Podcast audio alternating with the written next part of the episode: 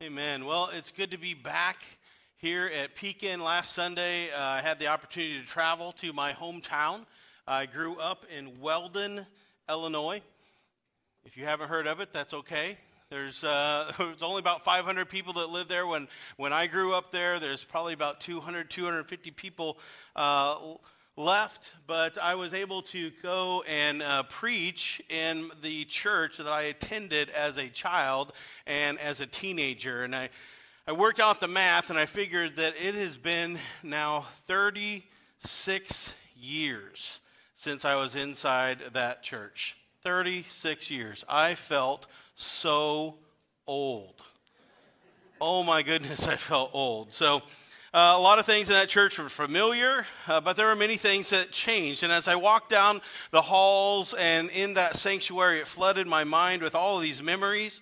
I remembered that I sat over here somewhere and ignored the pastor's preaching and paid no attention to it as a teenager and um, wondered when that service was ever, ever going to get over. I remember that part.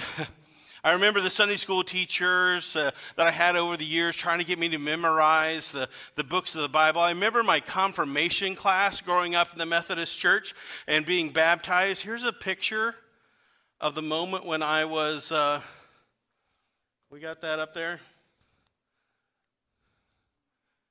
It's showing up? Yeah. Uh huh.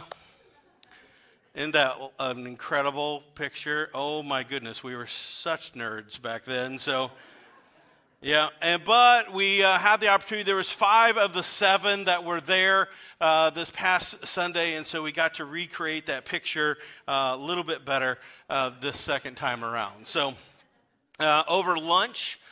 My high school uh, classmates and I got to spend some time going over story after story of the time that we spent there in that church the district superintendent for the United Methodist Church was there, and she prayed before lunch, and her prayer was moving. She, she prayed um, and thanked God for the lasting influence that that small church has had over the lives of all of these people over its years.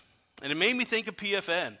It made me think of all the people who have called this church home over the years. I was reminded of the weddings and the funerals that we've had right here in this room. Countless children being taught by countless uh, teachers over the years, teens receiving a solid foundation in their faith, and the memories of all the people who have walked our halls and sat in our sanctuary are going to last forever. And intertwined in all of those stories will be Jesus, whether or not we remember him or think to mention him in our testimonies. He's always been working in our lives.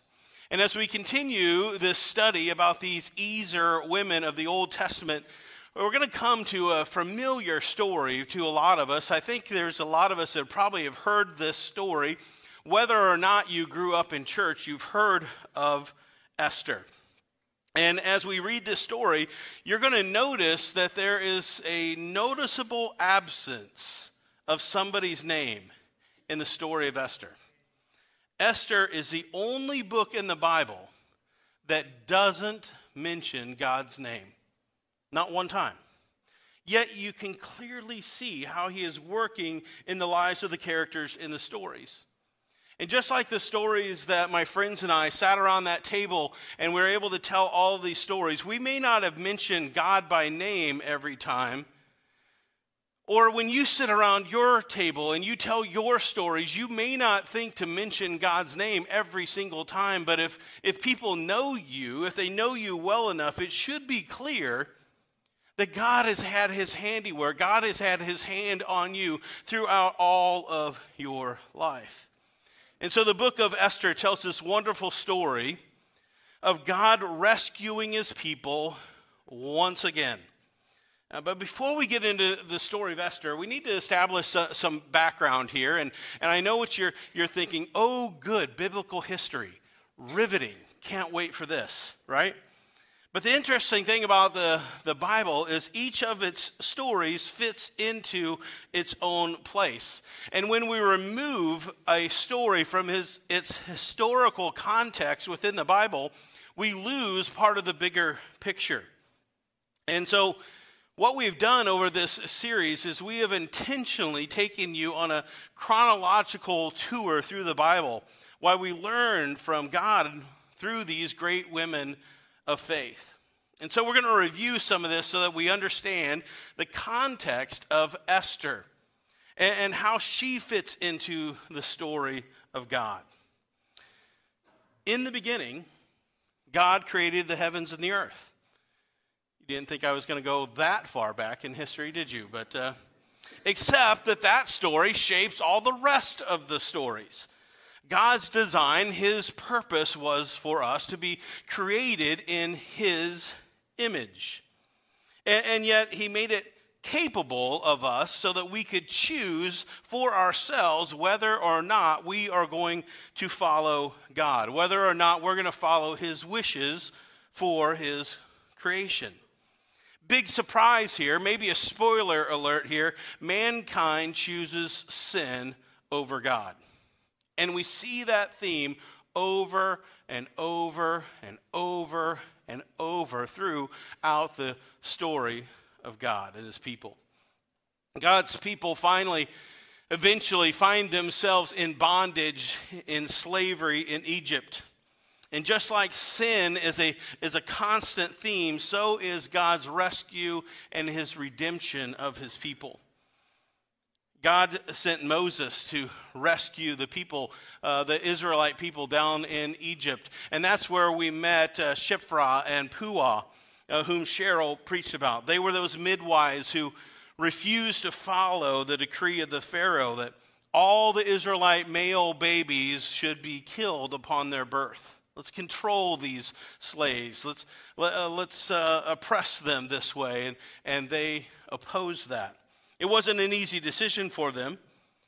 Obeying Pharaoh's decree, obeying one of Pharaoh's laws, uh, could mean death for them. And yet they did it. They were brave, they were strong women of faith, and God granted them favor. The Israelites escaped from Egypt following God's miraculous parting of the Red Sea. But because of their rebellion again, they end up wandering around in the wilderness, wandering around in the desert for 40 more years until they enter into the promised land that God had waiting for them. And that's where we met Rahab. She hid the spies that the Israelites had, uh, they were going to prepare to invade and they wanted to find out what was awaiting them. So they sent in these spies and Rahab hid them. It wasn't an easy decision for her because if she got caught, she would have faced certain death, but God granted her favor. Now, I'm skipping entire books of the Bible here, but we don't have a semester long class uh, to go over all the Old Testament. So we only have a, a few minutes or so. So, long story short here. The Israelites are living in the promised land that God has intended them to, to, to live, but they continue to rebel. They continue to do things that God is not pleased of. And so God sets up this system of judges to rule over his people. And if you remember, that's where we met Deborah. She was one of those judges in that era. And she was clearly sent by God to rescue his people. She took on a powerful enemy one that nobody else wanted to, to do anything about. And she obeyed God, and he granted her favor. After a few hundred years, the era of judges ends, and the people of God, they cry out, they want a king to rule them now. And even though they had a king in God, God grants them a king with flesh and blood. And so, first, or, uh, King Saul is the first king, and he is followed by David. And that's where we met Abigail. Another one of these Ezer women that God is used. You know, it was her time to talk some sense into David, to talk some sense into God's anointed king. Can you imagine that? She was supposed to talk to the anointed king, talk some sense into him. she had to talk to a man that was leading an army of trained killers. It was a hard decision for her because if it didn't go right, she could be killed. But God granted her favor. And for the most part, uh, besides a very couple pretty famous falls from grace, King David was a, was a good king and he had followed the laws of God and uh, he set his God's people apart from the rest of the world, but it didn't last very long. And God's people rebel again. And after King David's son Solomon died, the kingdom is now going to be split in two. It's divided. And we have the kingdom of Israel to the north and the kingdom of, of Judah to the south. And each of these now new kingdoms had their own kings. And, and for the most part, almost all of them were evil and didn't follow the Lord. Yet God is still working in, in the midst of all of that. And it, it's always been his plan for his children to be redeemed. And even though his kids, even though his people, even though his children have gone against them, he still knows what's best for them. And he provides them chances and, and time after time to, to correct their errors. But eventually, after warning after warning after warning from God's prophets, the people of God continue to rebel against him. And so now we're about 700 years before Jesus is born. The nation of Israel is attacked by foreign invaders and they are destroyed by the Assyrian Empire. The southern region lasts a little bit longer, uh, but still they weren't taking the warnings from God seriously as well. And, and about a hundred years later, the kingdom of Judah is attacked by the Babylonian Empire. And the city of God, Jerusalem, is destroyed, and the people of God are exiled. They're, they're literally kidnapped out of Judah and brought to a foreign land in the east. The Babylonian Empire didn't last long either, and they were eventually overthrown by the Persian Empire. And all this time, meanwhile, the, the people of God, the Jewish people, are still in exile during the reign in the Persian Empire.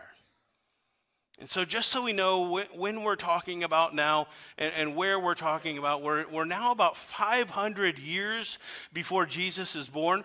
We're about 500 miles east of Jerusalem in what we would say is modern day Iran. And this is where we meet Esther. Another uh, Ezer helper, another strong woman of faith that God is clearly going to use to rescue his people.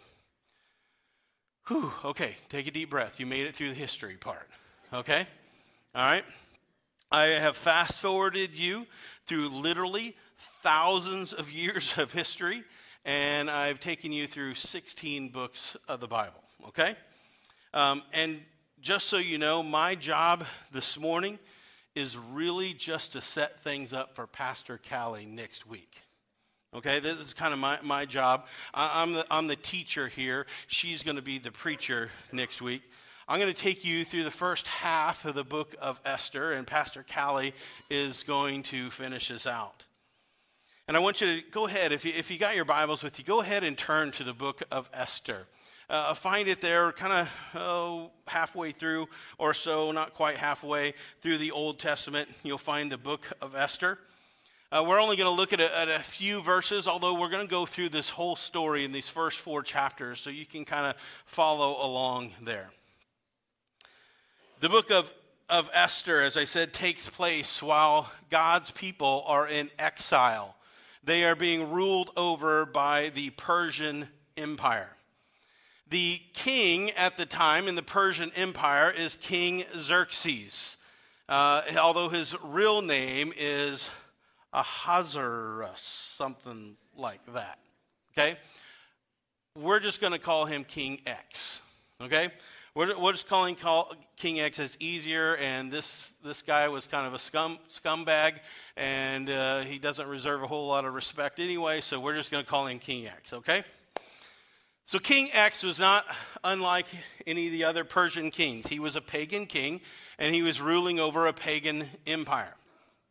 The story of Esther starts in the third year of his reign, and, and King X decides to throw this elaborate party to celebrate the, this anniversary of him being king. He wants to celebrate himself. Okay? And this wasn't some small get together where King X just invites some of his closest friends over for a cookout.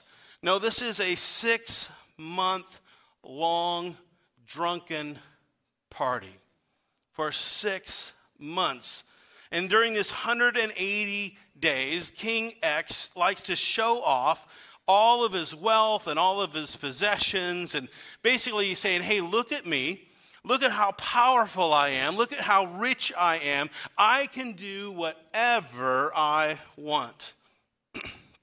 and so, on the last day of the party, our biblical text here says that while the king was in high spirits from wine, which in other words means he was smashed drunk, all right, he called for his wife. He called for the beautiful Queen Vashti to come and to parade around in front of all of the normal nobles wearing her royal crown. Now, what's not in our Bible, what's not in the biblical text, but it's presumed by Jewish scholars, is that she was not supposed to wear anything other than the royal crown. And as you can imagine, chapter 1, verse 12 says Queen Vashti refused to come, and the king became furious and burned with anger. And so he calls his council. He, he follows the rules. This is what he's supposed to do. Uh, he has this staff meeting, and he asks all of these other drunken nobles there what they should do about Queen Vashti. What are they going to do about her? And so these ir- irrational men, who are now made further irrational by all of the vast amounts of wine that they've been consuming for six months, decide that well, they become a little fearful of Queen Vashti because if she can do whatever she wants to do, then, well, then maybe our wives will stop paying attention to us. And, and then they get this, the, uh, this idea that all of the other women in the Persian Empire, well, if they see Queen Vashti do this and ignore the king, then they're going to want to be independent of their husbands. And we, we can't have that, right? And so they divide this, this plan that Queen Vashti can never come into the presence of the king again. It's really what she wanted in the first place, but that was their rule. And they're going to choose another queen who is better than Queen Vashti and will be more subservient to King X. And if you think this is bad, if you think this is sexist and full of all this misogynistic uh, thinking, we've only scratched the surface. It gets worse. They plan this mandatory beauty pageant uh, to find a replacement for Queen Vashti. And they'd gather up all of the uh, young virgins from the entire kingdom. And their kingdom is from Ethiopia all the way to India, and they bring these young girls to the capital of Susa. Now, fair warning here this is not the version of the story of Esther that you might have seen in the Veggie Tales movie. Okay? Um, when Pastor Shauna and her team talk about the, the story of Esther, they purposely are going to leave out some details of this story. Okay? You get it more of as it is. Okay? Because I think it's important for us to understand what, what Esther and these girls were up against. The Persian Empire at this time w- was so vast, and uh, it was estimated that 50% of the world's population was controlled by the Persian Empire. And so the king sent people out to kidnap all of these young girls. And to make it creepier, these girls were probably in the age range of 12 to 14 years old.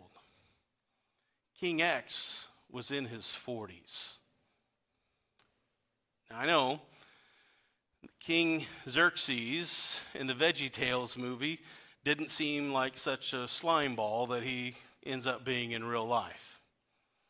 King X has now sanctioned a government human trafficking ring. His government is trafficking all of these young girls. And so King X's staff would then spend a year with these young girls in these beauty tr- treatments, and we're preparing these girls to spend the night with the king. A different girl every single night until he finds one that will become queen. And so each girl would be paraded into the palace and would be there before the king, would spend the night with the king. And then if she wasn't chosen, she was sent off to never be seen from again unless the king would call upon her as one of his concubines. So she didn't get freedom. She didn't get to go back home. And so the hero of her story is one of those girls. And she has now waited. She's waiting for her year of preparations to start so that she can be brought before King X. Now, Esther has been raised by her cousin. Some texts say that he was her uncle, but his name was Mordecai. And the Bible doesn't, doesn't tell us what happened to Esther's parents, but traditional Jewish uh, literature says that Esther's father probably died uh, during the pregnancy, and the, her mother died during childbirth. So she is orphaned. And Mordecai takes on the parenting job, and he takes it seriously, and he's very protective of Esther. And when she's summoned by the king, he keeps an eye on her. He also tells her to keep her Jewish heritage a secret. There's no sense in making matters worse if the king finds out that she is Jewish. And so Mordecai is worried about her, and he travels to the courtyard every single day, and he checks on Esther and where the girls are kept, and he wants to make sure that she's okay. And four years later, don't let this escape you here this morning. Four years after Queen Vashti was dismissed, the king finally gets to Esther. Folks, let me say this as tactfully as I can. That means it's been 1,500 days and 1,500 different girls. Before he gets to Esther. Now, Esther is not only beautiful, but she's smart. And she exercises wisdom and humility, and, and God grants her favor as well. Our text says, we're up to chapter 2, verse 17, uh, that the king put the crown on her head and made her queen instead of Vashti. Now, it seems like things would be pretty good here for Mordecai and, and, Esther, that, you know, she's now queen and things would be set up for them and things would be good now. But if this was a Hollywood movie, and there has been many movies made about Esther over the years, we have to have a plot twist. This can't be the end of the story, right? So Mordecai is working by the palace one afternoon and he overhears this plan that King X is going to be assassinated. But it just so happens that he has uh, his adoptive daughter now as the queen.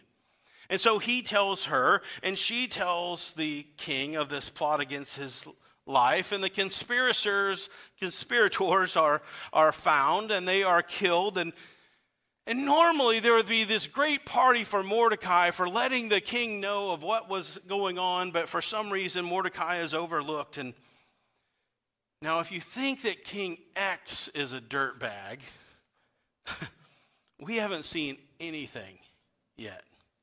It gets worse.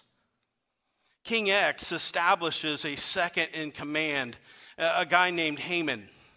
And in chapter 3, we see Haman start to gain a little bit more influence and control over the kingdom. And as his power grows and as he's given more responsibilities, his ego grows and his pride grows. And the king's royal officials start to bow down and pay honor to Haman whenever they see him, except Mordecai. Mordecai refuses to bow down. Now, some say that because he was a good Jewish man, that he was obeying the first commandment, that thou shalt have no other gods before me. But maybe, but more likely, Mordecai hated Haman, and Haman hated Mordecai. And they just didn't like each other, and he wasn't going to bow down to this guy. Whatever the reason, Haman is furious, and he devises a plan to get rid of Mordecai, that Mordecai should die for his insults. And while we're at it, how about we kill the entire Jewish nation? Let's get rid of all of them. And so he tells the king, hey, these foreigners, these exiled Jews that the Babylonians brought over here that we didn't even want, we just inherited them, they're disobeying all of your laws. They're, they're messing everything up. And the only way to stop them is we, if we just get rid of them. But instead of sending them back to, to Jerusalem, he thinks the better idea is let's just commit genocide. Let's kill all of them. Let's exterminate this entire race of Jews. And so he even offers to pay for this entire operation to see it through to the amount of 375 tons of silver. Now, I wanted to put that in perspective for you. Uh, uh, an ounce of silver last week cost $24.70. That's $395 a pound. That's $800,000 per ton. So in today's money, Haman was offering $300 million so that the Jews would be exterminated.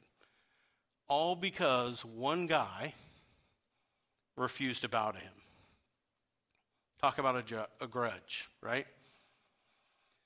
And so the day was chosen.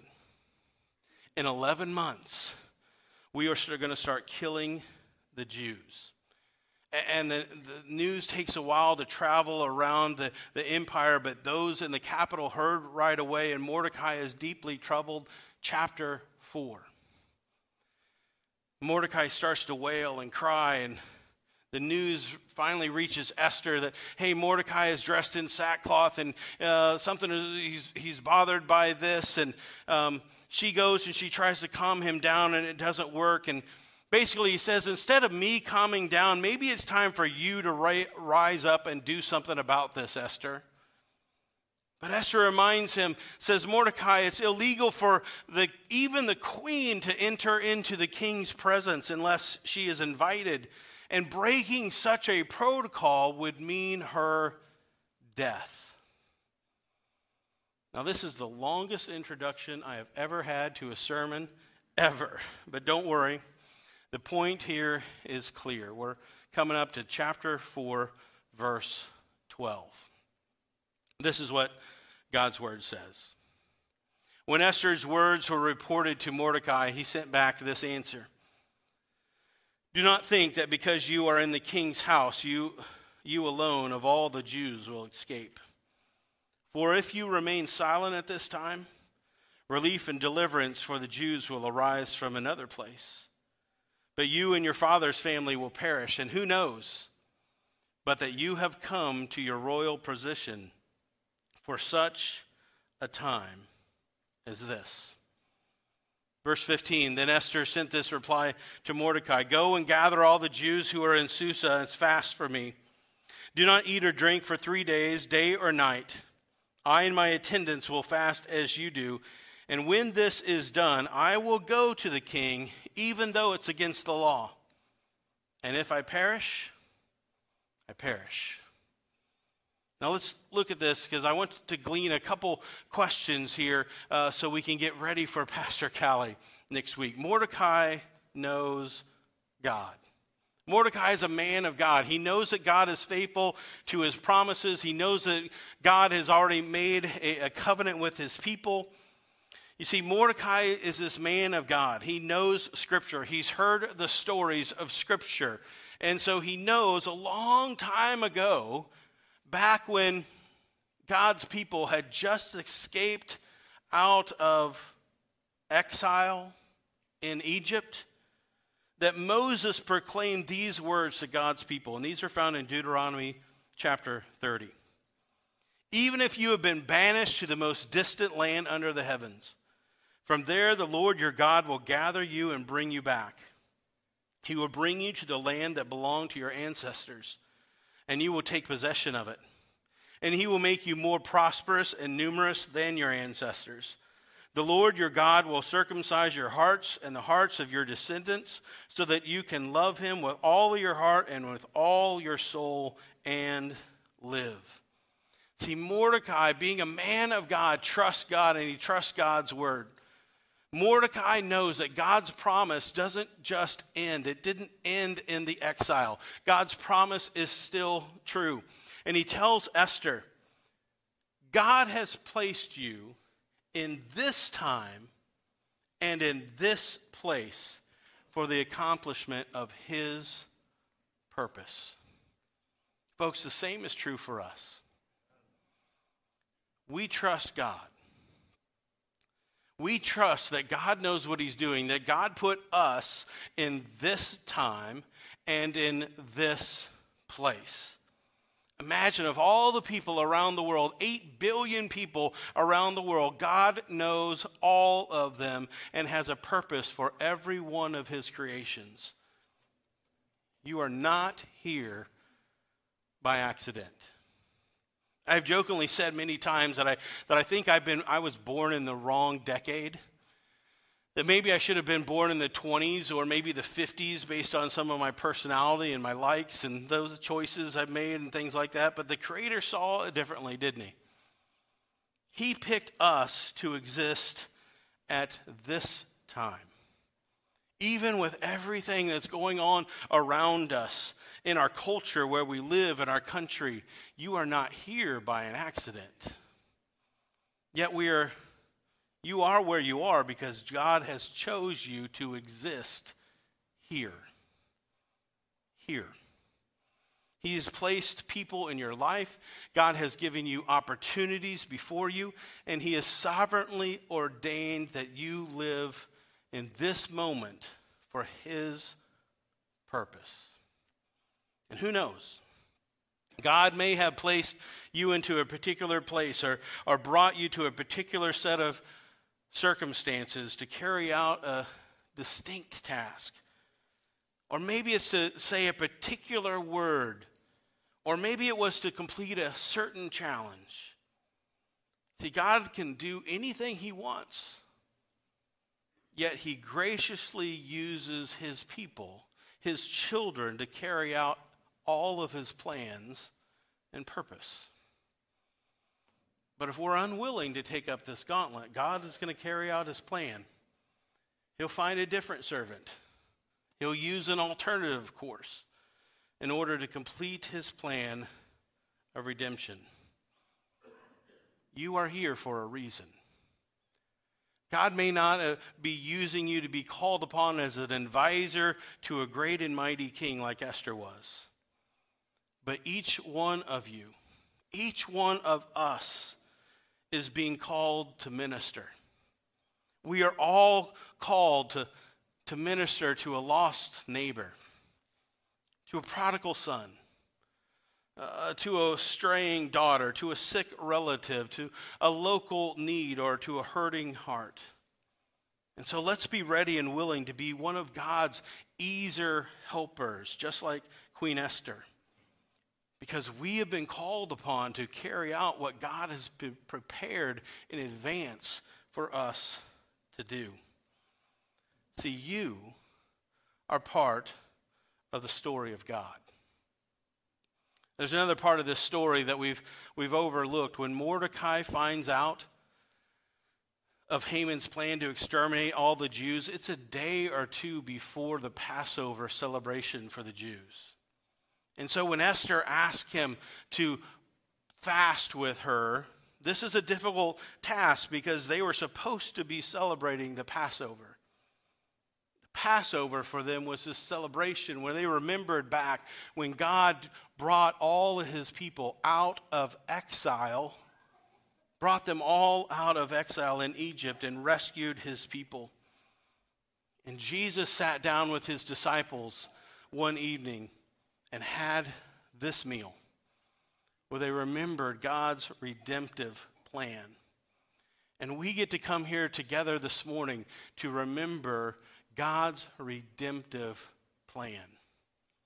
You are part of God's story. You are not an accident. You are not a mistake. God has a plan and a purpose for your life. And part of it is following our King and our Savior,